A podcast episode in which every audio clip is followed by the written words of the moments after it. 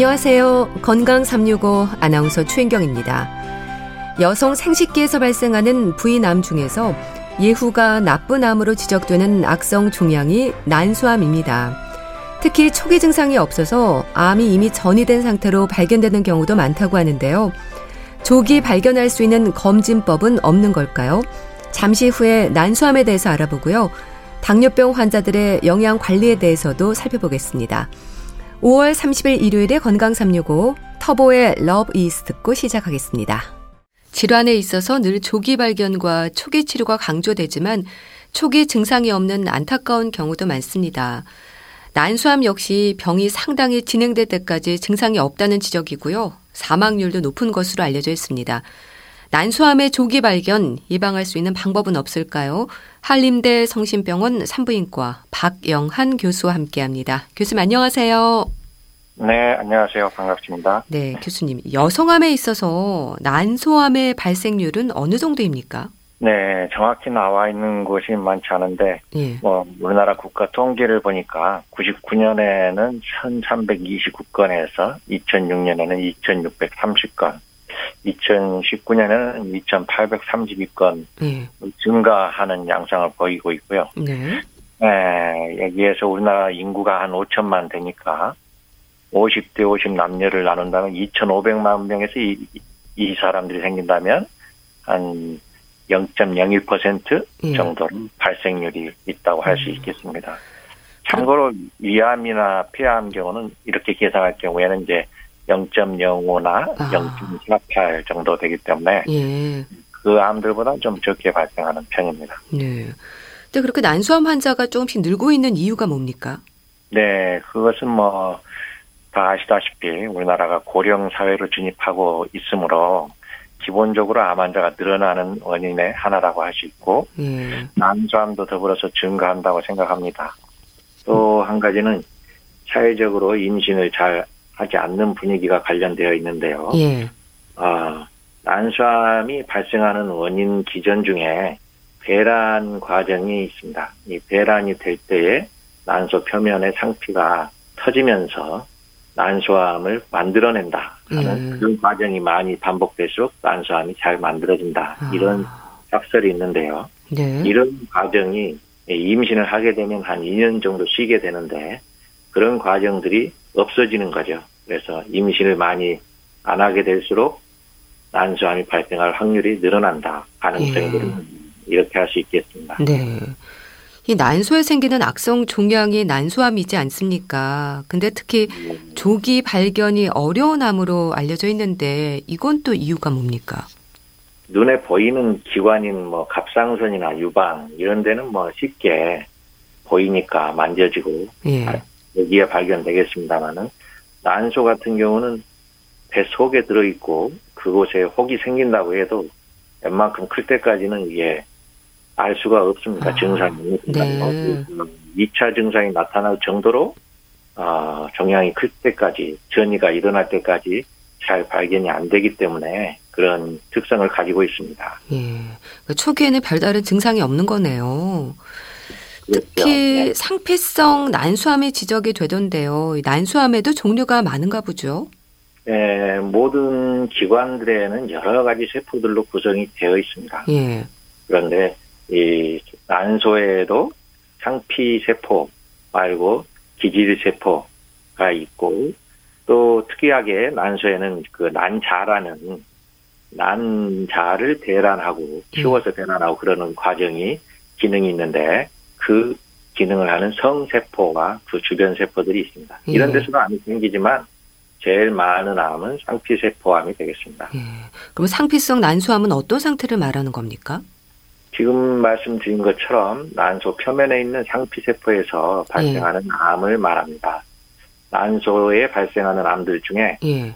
90%를 차지하기 때문에 예, 가장 많은 발생률을 보이는 암이 상피성 암이고 보통 예. 난소암 하면은 이 상피암을 말하게 되겠습니다. 예. 병기도 궁금한데요. 어떻게 구분이 되나요?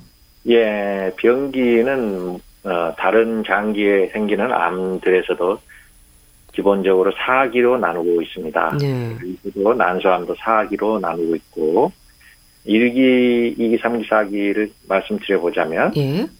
일기는 난소나 난관, 한쪽에 또는 양쪽에 국한되어 있는 경우를 말씀하고, 혹시 난소에 있는 종양이 터져 있는 경우는 이제 A, B, C로 나누는데 일기를 예. C라고 어, 구분을 합니다. 또 2기는 골반에 이제 가장자리라고 하는 그 어, 경계 해부학적 경계 부위가 있는데 예. 그 부위를 넘지 않고 골반에 국한되어 있는 전이를 한 음. 경우를 음. 2기라고 하고요. 네. 그리고 크게 3기를 여러 개로 나누는데 전체적으로 대체로 말하자면 3기는 후복막 림프절 전이나 아, 골반을 넘은 복강 안에까지 전이 되었을 때를 3기라고 하고 예. 4기는 그 복강 안에 있는 어, 기관을 떠나서 그 간이나 비장에 실질까지 침범했거나 음. 이 폐나 뇌나 뼈나 이런 원격 멀리 있는 장기까지 전이된 경우를 사학이라고 합니다. 예. 그렇다면 이제 조기 발견이라는 건 암이 난소에만 국한된 상태인 거죠. 이렇게 초기 단계에서 발견이 되면 치료 효과는 뭐 완치라는 표현을 쓸 수 있는 겁니까? 네, 보통 나, 암에서 완치라는 단어는 잘 사용하지 않지만 네. 난소암의 경우도 일기암인 경우에는 뭐 네. 완치가 거의 가능하다 음. 이렇게 말씀을 드릴 수 있, 고 요 네. 치료 효과가 좋은 것을 고려한다면 2기까지도 조기라고 할 수는 있겠습니다. 예. 아무래도 초기 증상이 없는 만큼 이제 조기 발견을 위해서는 정기적인 검진이 중요할 것 같은데요. 기본적으로 어떤 검사를 말하는 건가요? 기본적으로 어, 검사를 할 수 있는 것은 이제 혈액 검사하고 초음파 검사를 어, 같이 하는 것이 가장 용이한 검사가 되겠습니다. 예. 그 자궁 경부암 검사로는 난소암 위험을 알 수 없습니까? 네, 그렇습니다. 말씀하신 바와 같이 단어가 네. 다르죠. 아, 오늘 해서 특별히 국가 암검진으로 예. 자궁경부 세포 검진을 하고 있는데 네. 자궁 경부암 검사에서 정상으로 확인된 것을 가지고 왜 난소암을 발견하지 못한 거냐? 라고 아. 이렇게 물어보시는 분들도 계시는데 네. 여기의 질환이므로 혼동하시면 안 됩니다. 네. 그러니까 초음파와 혈액 검사를 정기적으로 이어가는 게 방법이 되겠네요. 그렇게. 예, 예. 맞는 말씀이십니다. 혈액 검사 같은 경우는 어떤 연관이 있는 건가요? 혈액 검사라고 하는 것은 이제 난소암 세포가 아, 암으로 되었을 때 그 암세포에서 이렇게 분비하는 분자들이 있습니다. 그것이 이제 CA125라고 하는 것이 있고 HE4라는 것이 있는데 네. 이것을 혈액 검사로 어, 측정하는 것이 예, 아. 종양 수치 검사에 해당하겠습니다. 네. 그렇다면 예방을 위한 방법은 없습니까? 이제 피임제가 그 난소암 예방과 관련이 있다는 말도 있던데요. 네. 이것은 그 난소의 바람기 전의 유력인자로 많은 대란 횟수를 말씀드렸듯이 네. 난소의 대란 횟수를 줄이는 작용이 피임약에가 있습니다. 그래서 이 피임약은 실제로 난소암 발생률을 거의 50%까지도 아. 감소시킨다고 역학적으로 알려져 있습니다. 예. 유방암과 난소암의 연관성은 또 어떨까요? 유방암이 난소암을 일으킨다라고 말할 수는 없겠죠. 예. 그렇지만 유방암과 난소암을 일으키는 유전자가 음. BRCA 유전자가 있죠. 예. 같은 유전자가 구장기에서 암을 발생시키므로 아, 밀접한 연관성이 암 발생 기전에 있을 수 있다 이렇게 이야기할 수가 있겠습니다. 네. 그러므로 유전자로서 아, 검사를 해볼 필요가 있겠다. 이야기를 해볼 필요가 있겠습니다. 예. 그럼 그런 유전자를 가지신 분들은 뭐 유방암과 난소암에 걸릴 확률이 다른 분들보다 높은 건가요? 네, 그렇습니다. 이 BRCA 유전자의 돌연변이를 가지신 경우에는 예. 지금 아까 처음에 말씀드릴 때 발생률이 0.01%라고 했지 않습니까? 예. 그런데 아, 30% 이상으로 증가하니까 이것을 계산해 보면 거의 3,000배 이상의 위험성을 가진다라고 할 수 있을까 매우 매우 무서운 이야기죠. 예. 늦은 초경, 빠른 폐경, 임신, 출산, 수유에 있어서도 난소암을 예방하는 데 역할을 하는 건가요? 네, 그렇습니다. 이것도 앞서 말씀드린 바와 같이 난소암의 발생이 배란을 많이 하는 사건을 네.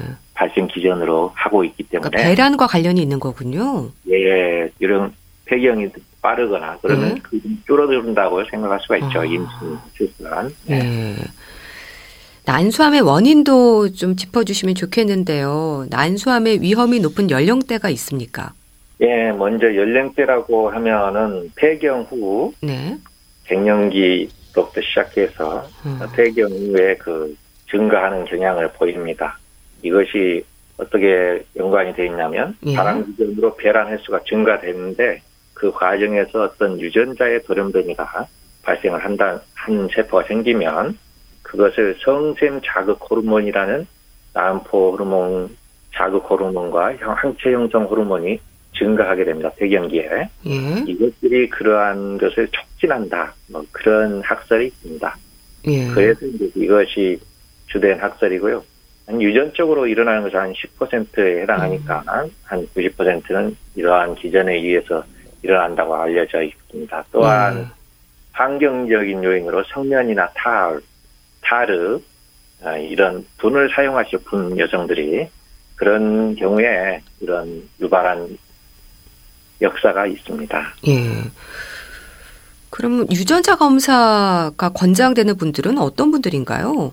앞서 말씀드린 바와 같이 유전성 암인 경우는 한 10% 정도를 차지하기 때문에 네. 모두 다 유전자 검사를 할 필요는 없고요. 네. 가족 중에 난소암, 자궁 내막암, 대장암, 유방암, 췌장암 이런 암들을 가진 분들이 계신다면 네. 이 BRCA 유전자 검사를 해볼 필요가 있겠습니다. 네. BRCA 유전자 검사인 건가요? 네. 네. 난소암의 진단도 궁금합니다. 이제 초기 증상도 없는데 어떤 계기로 난소암을 이제 알게 되는 경우가 많습니까?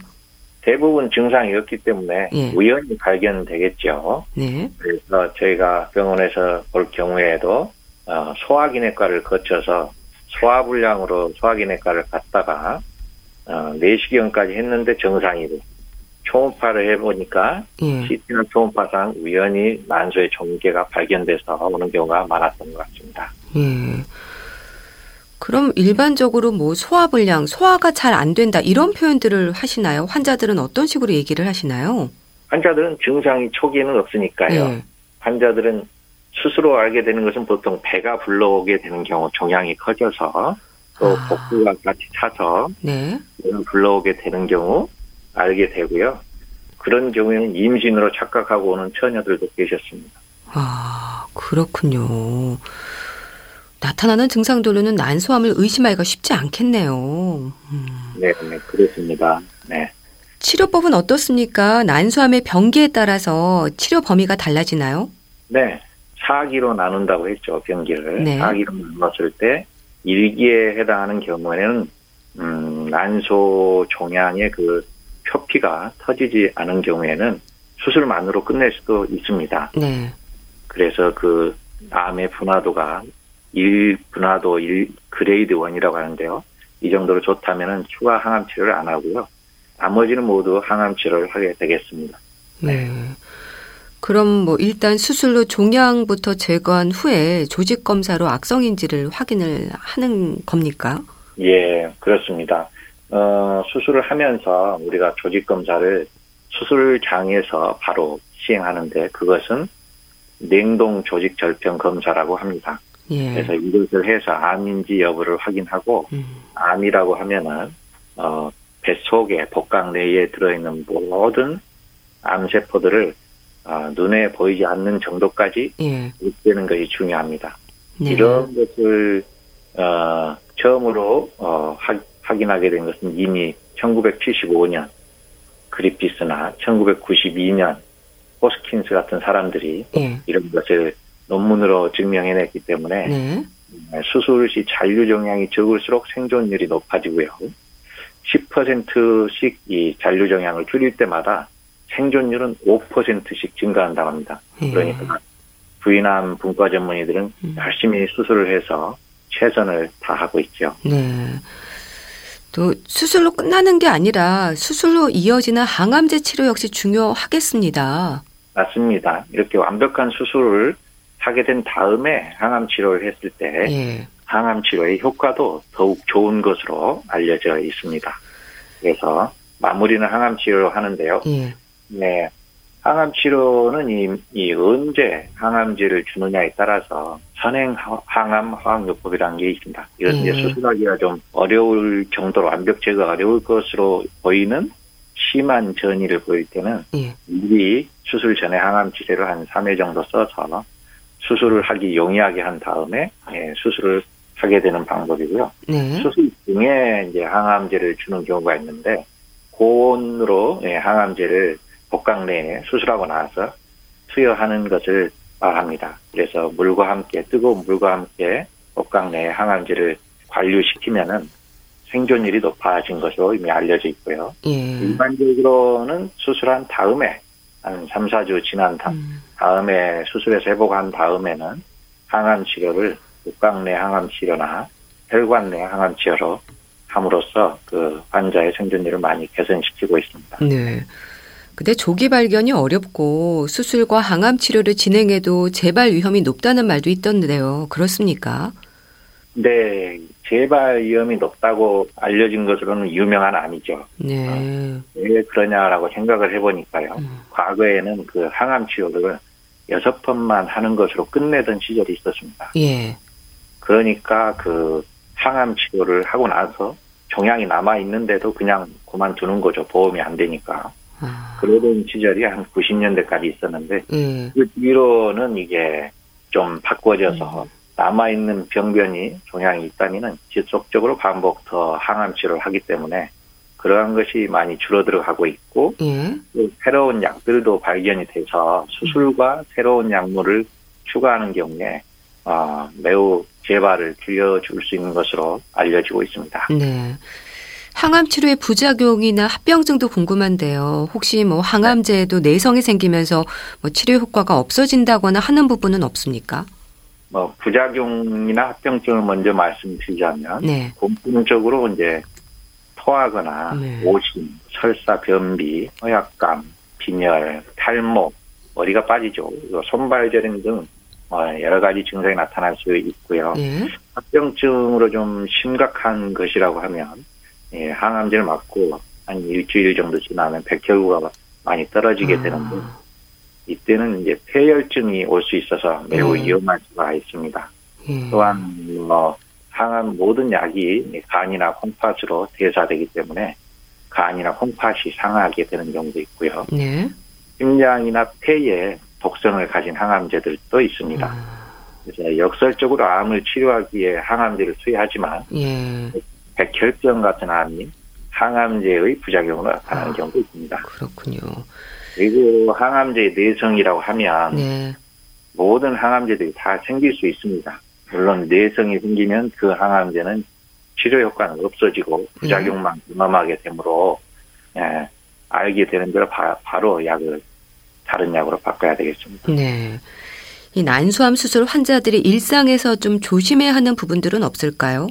일상에서 조심해야 하는 부분은 뭐 일반적인 외과 수술하는 사람들하고 크게 다르지 않겠습니다. 네. 그래서 어, 충분한 영양 보충을 통해서 회복에 주력해야 되겠습니다. 예. 항암 치료를 하려면 또한 많은 체력이 필요하기 때문입니다. 음. 이 난소암 수술 환자들은 임신이 불가능한가요? 어, 자궁을 뗀다. 양측 난소를 제거한다면 불가능하겠죠. 음. 그러나 원 일기 초의 암인 경우에는 수술로서 끝나고 반대쪽 난소와 자궁을 보존할 수 있기 때문에 네. 이런 경우는 뭐 지원관하기 같은 것을 나중에라도 할 수 있겠습니다. 네. 조기 발견이 중요할 것 같은데 조기 발견이 어려운 난소암에 있어서 예방과 초기 치료를 위해서 어떤 노력을 해야 할지 조언을 좀 해주세요. 증상이 없으므로 조기 발견은 어렵습니다. 네. 그러나 네. 우리나라 여성들은 대부분 40대 이전에는 발생을 하지 않으므로 암 환자 가족이 있는 분들은 30대부터라도 1년에 한 번 이상 산부인과 초음파 검사와 H4 또는 CA125와 같은 종양 처지자 검사를 받는 것이 필요하다고 생각합니다. 예. 가족력이 없다면 40대부터 시작하는 것이 바람직하다고 생각합니다. 네. 그리고 대부분 40 정도 되시면 자궁 근종이나 생리 양상의 변화 이런 증상들 때문에 30대부터 예, 검사를 받아오는 부분 여성들이 대부분이라고 생각합니다. 그리고 BRC의 유전자 돌연변이가 있는 분이라면 예. 출산 계획이 종료된 후에 예방적으로 난소난관 제거 수술을 받으시기를 권장합니다. 네, 알겠습니다. 자, 오늘은 난소암의 조기 발견과 예방에 대해서 알아봤는데요. 한림대 성심병원 산부인과 박영한 교수와 함께 했습니다. 말씀 잘 들었습니다. 감사합니다. 네, 감사합니다. KBS 라디오 건강 365 함께 하고 계신데요. 김아중의 마리아 듣고 다시 오겠습니다.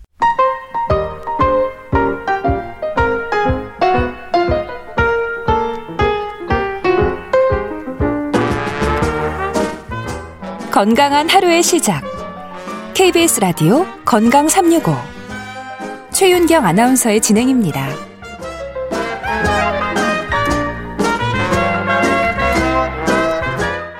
KBS 라디오 건강 365 함께 하고 계십니다. 당뇨병은 질환의 특성상 식이요법이 필수적이죠. 그러다 보니 영양에 문제가 생길 수도 있어서 잘 살펴야 한다고 하는데요. 당뇨병의 위험을 낮추기 위한 평생 관리, 영양적인 부분에서는 어떤 부분들에 신경을 써야 될까요? 분당 재생병원 영양내과 백현옥 교수와 함께 합니다. 안녕하세요. 네, 안녕하십니까. 네, 교수님, 이 당뇨병은 식이요법이 치료제만큼이나 중요하죠? 그럼요. 왜 혈당이 높아서 소변으로 당이 쏟아진다고 해서 당뇨병이라고 하지 않습니까? 네. 그만큼 혈당 조정이 중요한 병이죠. 적당한 식사량 그리고 균형 잡힌 영양소를 섭취해서 체중도 유지하고 좋은 영양 상태 유지하면 네. 혈당 유지도 쉽고요. 고혈당 관련 합병증 예방하거나 발생을 지연시킬 수 있습니다. 네. 또 당뇨병 환자들에게 부족하기 쉬운 영양소에 관심을 가져야 할 텐데 어떨까요? 당뇨병 환자는 우선 혈당을 조절하고자 약물들을 사용하지 않습니까? 네. 그런 사용하는 약물로 인해서 문제가 생길 수가 있고요. 또 하나는 섭취하는 전체 열량을 줄이고자 할 때 영양 불균형 문제가 음. 발생하기 쉽습니다. 네. 그리고 세 번째는 고지혈증이나 고혈압 혹은 기타 심혈관 질환, 뇌혈관 질환 등이 동반되면 여기에 따라서 왜 식이 제한 많이 하잖아요. 네. 그래서 이런 이유들로 영양소 음. 문제가 발생하기가 매우 쉽습니다. 네. 그 예를 들면 주로 어떤 영양소가 부족할 수 있을까요? 어, 재밌는 건 왜 당뇨병에 가장 흔히 사용하는 혈당 강화제가 metformin이라는 거거든요. 네. 근데 이 metformin이 비타민 B12의 흡수를 방해하기 아. 때문에 비타민 B12 저하시킨데 굉장히 유명한 약품이에요. 예. 이 metformin이 여러 가지 의미로 좀 유명한데요. 그리고 또 혈청 호모시스테인을 그 결과로 증가시킬 수 있거든요. 네. 그리고 코큐텐도 저하시킬 수 있고요. 음. 이런 비타민 B12 부족증은 빈혈이나 신경염의 원인이 될 수도 있고요. 또 혈청 호모시스테인 상승은 동맥 경화증의 위험도를 높이기 때문에 네. 심혈관 질환, 뇌혈관 질환 가능성이 높아질 수 있습니다. 네. 결국 약제 흡수 대사에 사용되기 때문에 우리 몸이 필요로 하는 영양소가 2차적으로 부족하게 될 수 있기 때문에 약물을 장기 복용할 때 주의 깊게 살펴봐야 되겠습니다. 네. 또 당뇨병 환자들에게는 비타민 D나 비타민 B도 챙길 필요가 있다고 하던데요. 이건 뭐 당뇨병 관리에 도움이 되는 건가요? 어, 비타민 B1은 당대사 효소 작용에 아주 필수 보조 인자로 아, 작용합니다. 네. 이게 모자라면 어, 산화 스트레스도 일어나고 염증 반응도 유발하고요. 또 합병증 발생도 높아지죠. 또 비타민 B6 피리독신도 부족하면 역시 당 신생이라든지 내당능 장애를 일으키게 되고요. 예. 비타민 B12는 방금 말씀드린 멜폴민이라는 그 가장 흔히 쓰는 약제 때문에 아. 저하되기가 매우 쉽거든요. 그래서 이런 비타민 B군 세 종에다가 또 더해서 엽산까지 예. 당뇨병성 신경증에 고용량으로 투여하면 실제로 증상 호전 결과를 보이는 것을 볼 수가 있어서 이런 B군의 바이타민은 당뇨병의 예방이나 합병증 증상 개선에 도움을 줄 수 있는 걸 알 수 있습니다. 네. 그리고 또 비타민 D 결핍은 제2형 당뇨병 발생하고 직접 연관이 음. 있다고 알려져 있죠. 네. 그래서 이런 것들이 전부 다 부족하지 않도록 할 필요가 있습니다. 네. 비타민 D가 필요하다는 건 뭐 혈압뿐 아니라 인슐린에 도움이 된다는 겁니까? 네. 비타민 D 결핍하고 E형 당뇨병 발생과 관련성인 걸 한 세 가지 정도 기준으로 설명을 하곤 하거든요. 네. 우선 이게 부족하면 콩팥에서 안지오텐신2 발생을 증가시켜서 혈압하고도 연관이 되지만 인슐린 분비를 방해합니다. 아. 그리고 또 하나는 어, 비타민 D가 부족할 때 칼슘하고 연관이 있는 부갑상선 호르몬 유명하잖아요. 네. 그 분비가 또 증가하면 역시 인슐린 저항성이 증가된다. 그래서 당뇨병이 생길 수 있다라는 거고요. 또 하나는 어, 비타민 D가 부족할 때 염증 반응이 증가하니까 네. 심지어는 췌장의 베타 세포에서 인슐린을 만들잖아요. 아. 그 베타 세포가 염증이 일어나서 문제가 되더라. 네. 그래서 당뇨병이 유발되더라 하는 거니까 뭐 상당히 영향이 크죠. 그리고 실제로 뇌당냉 장애 환자에게 비타민 D하고 칼슘 줬더니 오 좋아지더라. 당도 좋아지고 인슐린 저항성도 개선된다는 그런 연구 결과도 있습니다. 네. 마그네슘은 어떨까요? 챙겨 드시는 게 좋다는 말도 하던데요.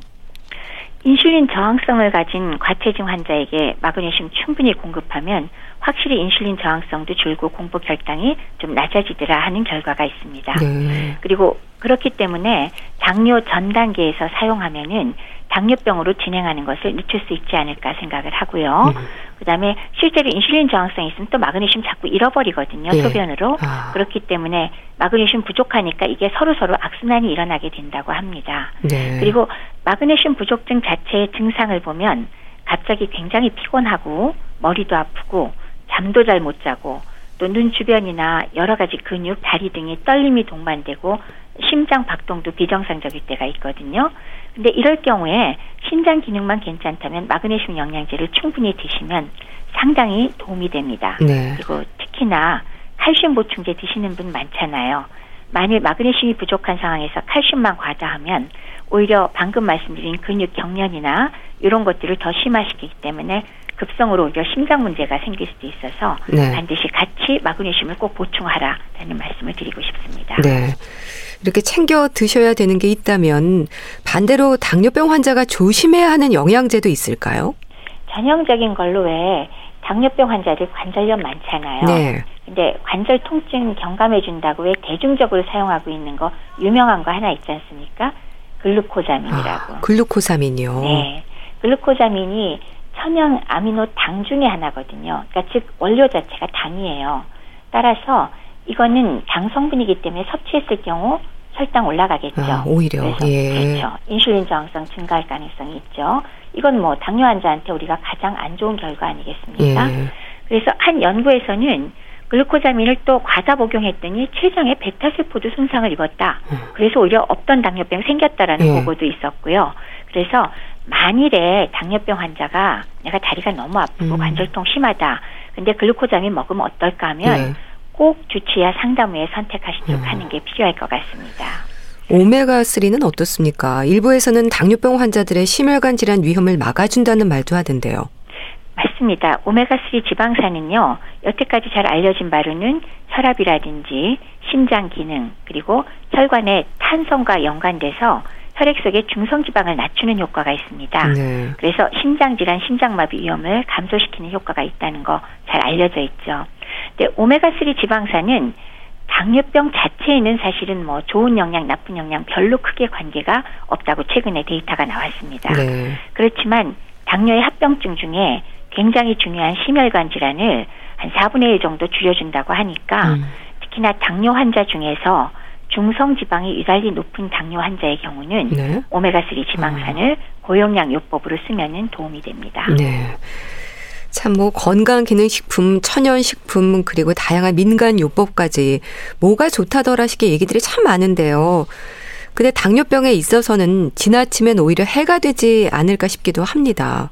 맞습니다. 특히나 왜 미국의 좀 그 알려진 국립보안의학 통합센터 거기서는 일반적인 뭐 당뇨병 환자에게 유익하다 예. 그런 건강 보조 식품의 과학적 근거는 실제는 상당히 빈약하다라고 사실은 결론을 내리고 있기는 합니다. 네. 근데 여태까지 확실하게 당뇨 환자랑 연관돼서 좋다 그런 거는 알파 지방산이라는 게 있어요. 알파 지방산이요? 네, 요거는 당뇨병, 신경병증에 확실히 효과가 있거든요. 음. 근데 요건 이미 건강기능식품에서 전문 의약품으로 발돋움을 했기 아. 때문에 이건 약품이고요. 네. 그다음에 이제 혈당 조절이 매우 어려울 때 크롬이 도움이 되기도 합니다. 네. 근데 이제 많이 먹었을 때 콩팥 질환 문제가 생길 수도 있고요. 음. 그렇기 때문에 장기 복용은 역시 주의가 필요합니다. 저의 경우는 중환자실에서 치료하다가 네. 일반적인 방식으로 도저히 조절 안 되는 혈당 환자들이 있거든요. 그럴 때 단기로 썼을 때는 도움이 되는 것 같습니다. 네. 근데 그 외에 다양한 뭐 치료법들 많이 나와 있는데 아주 확실하게 치료라고 근거를 말하기는 굉장히 어렵고요. 네. 오히려 해가 되는 경우는 아까 말씀드렸듯이 여러 가지 상황에서 오히려 심장에 음. 문제가 되거나 네. 혹은 건강기능식품의 맛이나 향을 내기 위해서 과당이나 유화제, 합성 착색료 같은 첨가물 들어갈 때 많지 않습니까? 네. 그런 것들이 오히려 당을 악화시킬 수 있기 때문에 기본적으로 건강기능식품의 경우는 치료라는 개념보다는 보조적인 요법으로 가능할 수도 있으니까 꼭 어, 담당 주치의 선생님과 상담하면서 복용하시는 것이 훨씬 바람직하지 않을까 합니다. 네. 사실 당뇨병은 뭐 1년, 2년에 해결되는 게 아니라 평생 관리잖아요. 당뇨병이 오래수록 관리를 위한 생활 수칙이나 영양에도 조금 소홀해지기 쉬울 것 같은데 어떻습니까? 당뇨병 환자들의 가장 바람직한 식습관이랄까요? 이미 이게 일종의 그 가이드라인처럼 예. 우리가 권고하는 것들이 있잖아요. 근데 사실 이거 주르륵 하면 좀 지루하긴 하지만 네. 그래도 워낙 중요한 걸 네. 정리한 거기 때문에 여섯 가지 정도 우리가 얘기를 하는데요. 네. 우선 첫 번째는 일정한 시간에 알맞은 양의 음식을 규칙적으로 먹어라. 그래야지 혈당 조절에 도움이 된다. 뭐 당연하겠죠. 네. 그리고 두 번째는 혈당을 잘 높이는 음식을 피해야 된다. 즉 설탕이나 음. 아주 달콤한 것들 있죠. 단순당의 섭취를 피해야 되겠습니다. 네. 그리고 세 번째는 식이섬유소를 충분히 드시라. 어, 식이섬유소 자체가 혈당과 혈종, 혈청의 지방 농도를 낮추기 때문에 심혈관계 순환 질환에도 도움이 되거든요. 네. 그리고 네 번째는 지방을 피할 것은 아니지만 적정량 섭취하면서 너무 동물성 지방으로 섭취하지 말고 식물성 지방과 함께 즉 포화지방, 불포화지방 적절하게 섭취하라. 네. 그리고 다섯 번째는 짜게 드시면 합병증으로 오는 혈압이나 심혈관계 질환과 연관이 있죠. 그렇기 때문에 소금 섭취를 줄인다.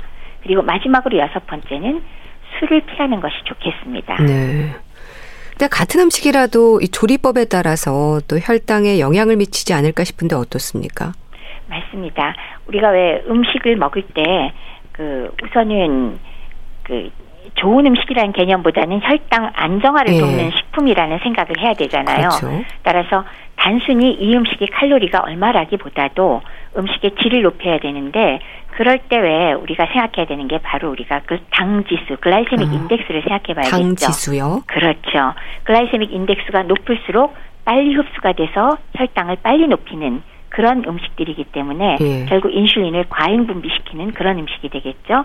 그래서 이런 음식에는 우선은 뭐 일반적인 달콤한 음식, 가당 음료, 술 이거 뭐 가장 전형적인 걸 거고요. 예. 그다음에 어, 식사를 하실 때 오로지 탄수화물로만 이루어진 뭐 국수나 음. 떡이나 음. 빵이나 뭐 이런 것만으로 이루어진 식사는 조금 좀 피하고 네. 골고루 드시라는 게 또 하나가 있을 거고요.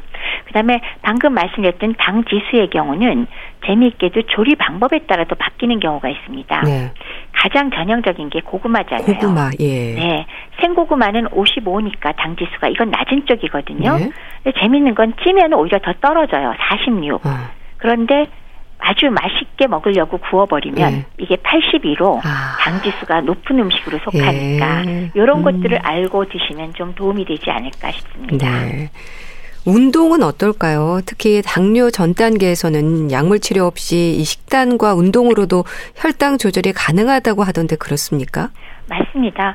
운동하면 근육에서 포도당을 바로 사용할 수가 있죠. 예. 우리 몸에서 포도당을 바로 사용하고 이것만 쓰는 곳이 근육하고 뇌잖아요. 근데 이제 운동 자체로 근육이 쓰면서 동시에 안정적으로 있을 때보다 운동을 하면 이 근육이 포도당을 평소보다 7배에서 40배까지 더 소모한다고 합니다. 네. 따라서 혈당을 충분히 감소시킬 수가 있을 거고요.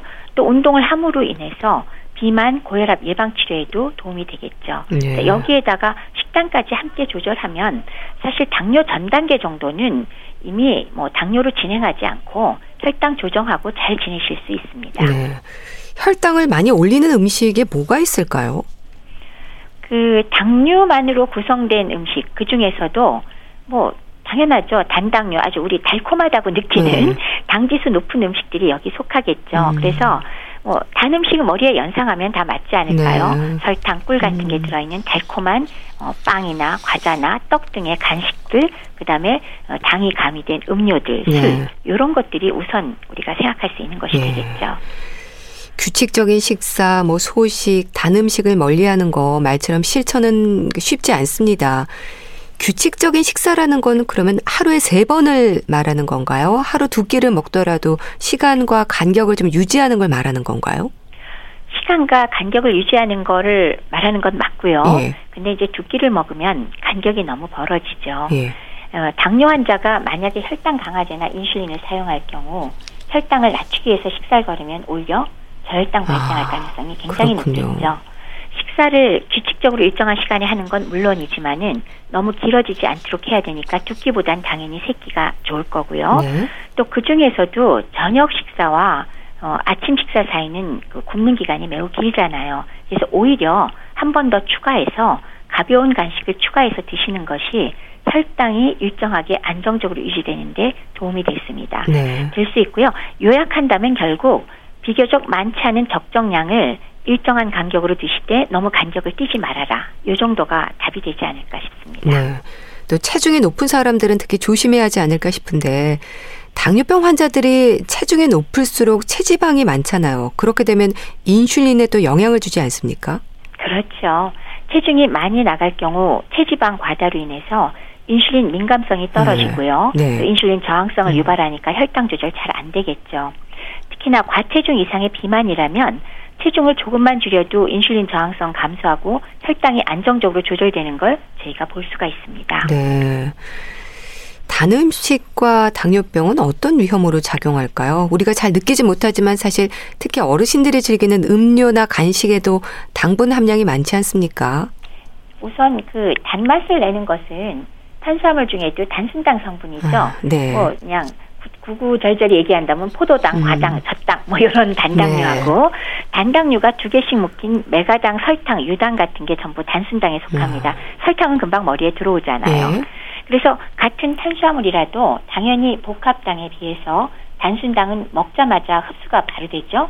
그래서 혈당이 급격하게 음. 상승하게 됩니다. 네. 그래서 달콤한 각종 음료, 과자, 떡, 빵 이런 데 많이 들어있으니까 적게 드시는 것이 좋은데요. 네. 그 중에서도 제가 두 가지 가공식품을 꼭 짚어드리고 싶습니다. 첫 번째 하나는요, 무가당 주스요. 무가당. 예. 네, 무가당 주스 많이 마셔도 된다고 생각하시는 분 많잖아요. 예. 근데 무가당이라는 뜻이 뭐죠? 가공 과정에서 설탕을 첨가하지 않았다는 뜻이지 거기 당이 없다는 뜻은 아니잖아요. 음. 그러니까 과일 자체의 당, 그 과당을 많이 함유하고 있기 때문에 요점은 무가당 주스는 무당 주스가 아니라는 거. 네. 그거 꼭 명심하시면 좋겠고요. 두 번째 지적하고 싶은 건요. 어, 우리나라 국민건강조사에 의하면 우리나라 성인의 당 섭취를 높이는 1등 주범입니다. 이게 빵이나 과자 같은 것도 아니고요. 네. 탄산음료도 아니고요. 주스도 아니에요. 그럼 뭔가요? 인스턴트 믹스 커피. 아, 믹스 커피요. 네. 그게 네. 1입니다. 네. 그래서 한 잔에 함유된 당이 6g, 6.1g 정도니까 아. 그냥 그 조그만 거 두 개만 마셔도 벌써 12g 엄청난 아, 양을 드시게 되거든요. 그래서 그 중독성 있는 이 달달한 인스턴트 음. 커피 건강 한번 생각하고 드시는 게 좋을 것 같습니다. 네. 혈당에 대한 걱정이 많은데 당뇨병 환자들뿐 아니라 건강한 사람들도 혈당이 기준치보다 오를 때 몸으로 느껴지는 증상이 있습니까? 그 기준치라는 게요. 예. 당뇨 환자라면은 사실은 이미 당뇨 환자라는 게 높은 상태에서 더 높은 고혈당 그럼 사실 이미 180 이상 뭐 240 네. 이상 이렇게 되거든요. 네. 그 경우는 당뇨 환자가 고혈당 오게 되면은 뭐 물도 마시고 아, 입도 마르고 네. 막 식사도 많이 하고 살 빠지고 그런 게 있잖아요. 근데 정상인을 기준으로 할 때 그럼 혈당 높은 거 얼마냐? 140이 넘으면 고혈당이라고 해요. 아. 그 뜻은 뭐냐면 140이 넘으면 당뇨 쪽으로 넘어가는 거니까 우리가 뭔가 의료적인 측면으로 접근하자는 뜻이거든요. 네. 근데 문제는 이 정도는 증상 없다고 아, 보셔야 됩니다. 그렇군요. 그러면 답이 뭐죠? 정기적인 검사를 음. 해봐야 된다. 네. 따라서 네. 정기 검진, 예를 들면 국가에서 해주는 국가 검진도 혈당 검사는 반드시 들어가거든요. 네. 빠지지 말고 2년에 한 번씩 나올 때 꼭 하시길 바랍니다. 네. 당뇨병 환자들에게도 운동 필수적일 텐데요. 운동 중에 있을 수 있는 저혈당의 위험도 조심해야 하지 않을까요? 그렇죠. 우선 굶은 상태에서 막 운동하는 거안 네. 하셔야겠죠. 네. 그래서 그, 뭐 요약하면 혈당 수치가 너무 낮아서 70 이하다. 이거는 뭐 생각도 하지 마시고, 네. 100 이하일 경우는 우선 조금 좀 먹고, 한두 시간 시간 가지고 할 수는 있습니다. 음식을 조금 섭취하고 그다음에 아예 너무 높아서 300 이상도 지금 당장 운동하지 않고 네. 당 조절 좀 하시고 하는 게 좋고요.